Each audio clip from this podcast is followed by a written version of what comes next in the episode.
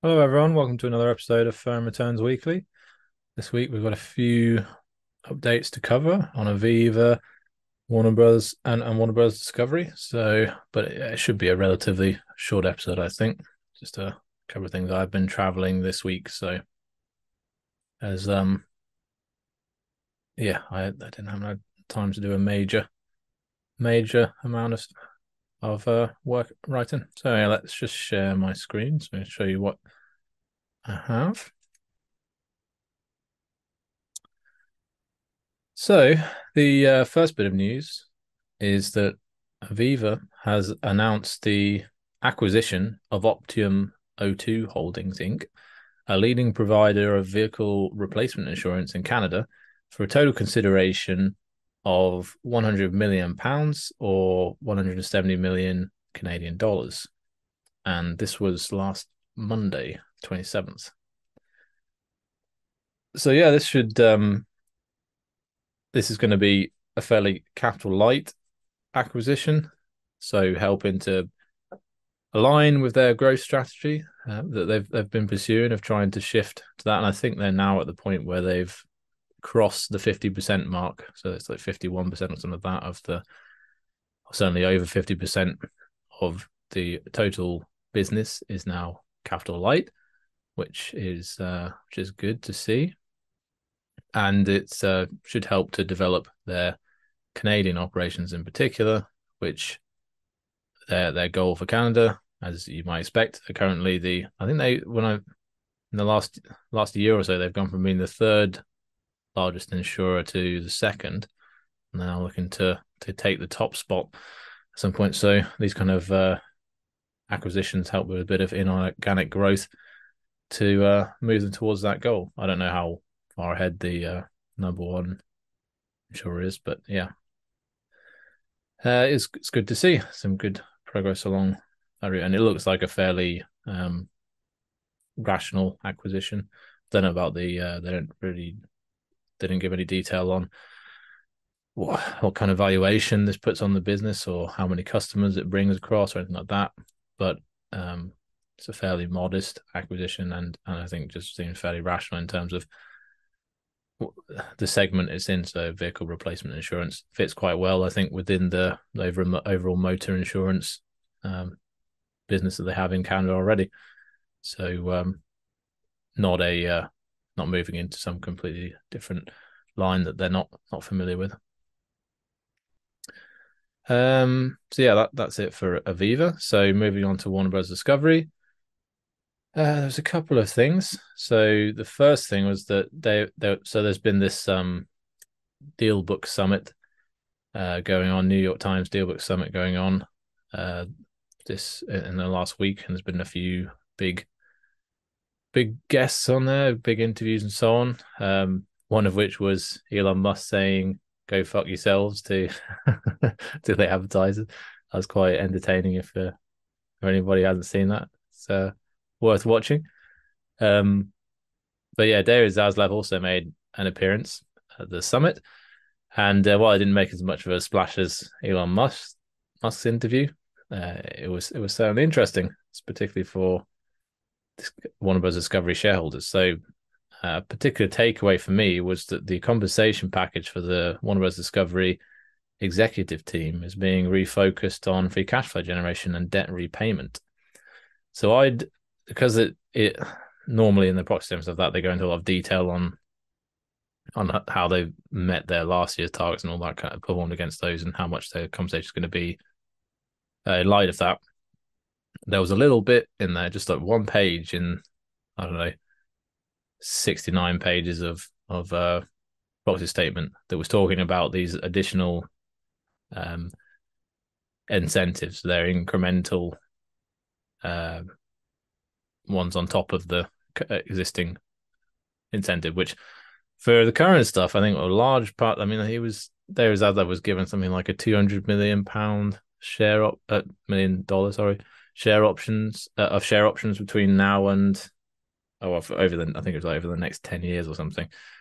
Um, vesting over the next ten years, and it's well, I might be exaggerating that, but anyway, it, they had a very high um exercise price on them. I think the lowest one was like $35 or something like that, or maybe even $37. And they went all the way up into the 40s. And obviously the share price right now is around the 10 or $11 mark. So um, it's a long way for to go before you can profitably exercise those.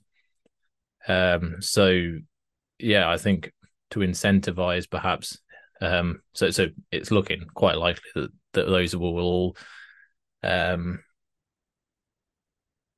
expire. That he won't uh, he won't actually exercise any of those because he would do better to just buy the shares on the on the market instead. But um, yeah, so as those are not looking like much of an incentive now, they've kind of done this additional scheme on top, which I think is worth about. I think it's split between all of the executive team stuff. Like that I think it's worth about ten to fifteen million dollars total, but it's it's quite focused on on the as I said the free cash flow generation and debt repayment. So this is a little extra thing they've got, and this they did actually originally announce this back in the thing, and it was there was a a um so like a current um, statement or something like that uh, that was issued on the 6th of March. But here's the um, a little excerpt from the proxy statement that was issued this earlier this year uh, which with with the annual report and so on, which discusses this additional compensation package. So they say here the committee is also very cognizant of the importance of the com- for the company's long term financial health to reduce its leverage. In furtherance of these objectives, on March the 6th, 2023, the committee announced its decision to implement an incremental incentive compensation program designed to promote and reward achievement of the company's initiatives with regard to free cash flow and reducing leverage. So I don't think they really went into a lot of detail about um, what the thresholds were and like that. They did. I don't think they said any of that stuff, but I'm I'm guessing we'll be told retrospectively what those were. But yeah, it was worth an and this is being is basically anybody that's involved with strategic generation of of uh, free cash flow and reducing leverage. There was quite a few people in the executive team that uh, were impacted by this and benefit from it. And I think they also extended the long term incentive program to more than just um, David Zaslav and um, Gunnar Wiedenfels. And they've uh, it's been extended to more of the executive team as well. So hopefully some I guess I think it's a more alignment there. But but anyway, um, interesting just to note that and that that was brought up in this interview. So they, it's obviously, uh, I'm, I'm considering considering when you take away that two hundred million dollar option thing that this of options that are probably going to expire worthless for David Zaslav, his actual base salary was about three million dollars, I think, two or three million dollars, and then you've got up to I think ten or twenty million dollars of performance linked bonus. And I'm not quite I can't quite remember what the performance starts with that were on that. I'm not sure whether it was um to do with share uh, share price component there as well, but he might not have hit those. So basically, his his actual take home pay in the last year has probably been quite a bit less than the headline figure of what he could have had with all these options on. So this still this 10 billion extra boost or whatever is is um is probably going to be a substantial increase on what he actually took home, or he would have taken home otherwise. So, um, so yeah, align incentives and it, and and we've seen it playing out. We've seen the free cash flow and and leverage. We've seen them making progress on on both those targets. Though I think uh, it's having the desired effect. So the the interviewer interviewer also brought up the topic of further acquisitions, um, and David Zaslav was quick to say they've got plenty to focus on internally right now, so they're not interested in doing any external acquisitions. Um, I do hope he sticks to this, um, as I'd like to see a lot more deleveraging before any more merger and acquisition was considered. Um, one of the things they told him, the interviewer just hinted at was maybe buying Paramount or something like that. But yeah, like I say, I I maybe see that long term as being a good thing, but right now there's lots of things they can do. They've lot there's international expansion of Max and all the rest rollout around the world that they they could be putting money into and further deleveraging, which would be, good. Yeah, so growing. I don't think they need to be doing I think they've got plenty to work with, plenty to sell already. They need to be doing acquisitions of additional content and studios and stuff like that in order to make Max more appealing. Just need to work on distributing it uh, wider or more widely.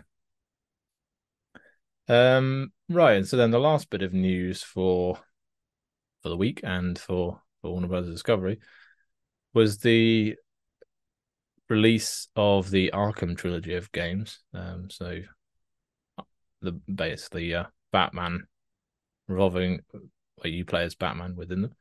Um, Arkham Asylum, Arkham City, and Arkham Knight, and they originally came out on PC and and consoles, um, or other consoles, Xbox and PlayStation. And I think the started back in 2012 or 2011, something like that. Arkham Asylum, and so quite quite old. Some especially Arkham Asylum and Arkham City. I think Arkham Knight was maybe 2015, 2016, that kind of time. Uh, so yeah, pretty pretty old games, but there's they're big open world games that have, you know really quite performance graphically and performance te- um, intensive, and they were sort of notorious for being hard to run even on fairly high end computer hardware and so on, so graphics cards and things. So uh, yeah, it's going to certainly going to be a real challenge to get these ported over to the Switch, which was using 2017 uh, hardware available at the time and in a portable graphics tablet format, effectively. So really, um, really a, a very ambitious task to to get them running on that sound and but they they did fairly well with Hogwarts Legacy, getting that ported across um, to the Switch. And and I mean the the reason they're doing all this is the Switch has I think at least hundred million active players or something like that on it. It's it's it's a very I think it's a very considerable number and um probably I think it's um goes I don't know I can't remember exactly how it compares to PlayStation, Xbox, but it's definitely more than Xbox, I think, and it's um, kind of I'm not quite sure what PlayStation numbers are, but yeah, it's, it's only a very considerable number of a very considerable audience size to put to put it out to, and some of these people have, have only got the Switch or that it has the the mobile format, uh, the handheld format as well. It's been connected to the TV and so on that that appeal to some people, even if they've got other consoles as well. So, um, yeah, that's the the reason for doing it. There's an audience for it uh, that's additional to the other platforms, um, TV based gamers or or PC based gamers, and yeah, they did a fairly good job, I think, with the port of Hogwarts Legacy from what the reviews I'd seen and stuff like that. But it, looks like it's been a bit mixed with Arkham Asylum, uh, or the Arkham trilogy. Arkham Asylum, I think, from this this review is quite good. I recommend giving this a look. Um, so Arkham Asylum did fairly well. There's a few performance drops of like frame rate and things like that, but um, it looked like Arkham City, ironically, which is potentially the more cha- ambitious game out of the two. It has much more open world elements to it, because the first one was more on rails, sort of linear um, playthrough sort of game. And so Arkham City, you would have thought would have been harder to port, but actually I think they did a better job at that and managed to maintain fairly consistent sort of 30 frames per second, which is what the old sort of Xbox 360 and stuff like that used to used to do, and is quite quite a playable frame rate frame rate. And it looked looked all right graphically. And then but Arkham Knight, from what I've seen, which is the third and final one, which is the much bigger open world, much more ambitious game, uh, as, as probably got it from at the moment anyway.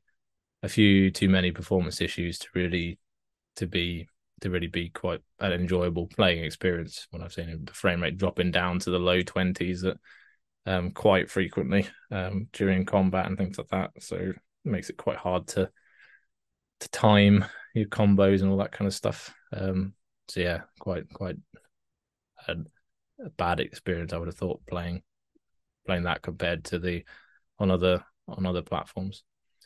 But maybe that will improve. Maybe they'll be able to patch and get it working. But it, it looks like, I mean, the release of this game was delayed by, I think, about a month anyway.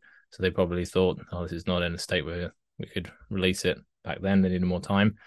So if they've already spent an extra month on it, I'm not quite sure how much more they could squeeze out of it um, to to improve it. But but yeah, it is it's not too bad, I think, and um, I'm sure it will get discounted fairly quickly by, by the looks of it. Just to, with the performance issues and stuff like that, it's probably going to end up getting discounted very quickly. But hopefully they'll get a return on their investment doing the port. It, it can be quite expensive to, to port games to uh, other platforms, especially when it's uh, such a challenge to try and get it to run on a particular platform. But anyway, hopefully they'll they'll get a return on it. And it sounds like at least the first two games are, are quite playable. Um, and so people should hopefully enjoy them. And, and maybe the, the last one will get fixed. But anyway, like I said, gonna be a fairly fairly quick episode this week, fairly short. So that that's all we all I've got for this week. Um, yeah, sign up to the newsletter over on firmreturns.com, all entirely free as usual.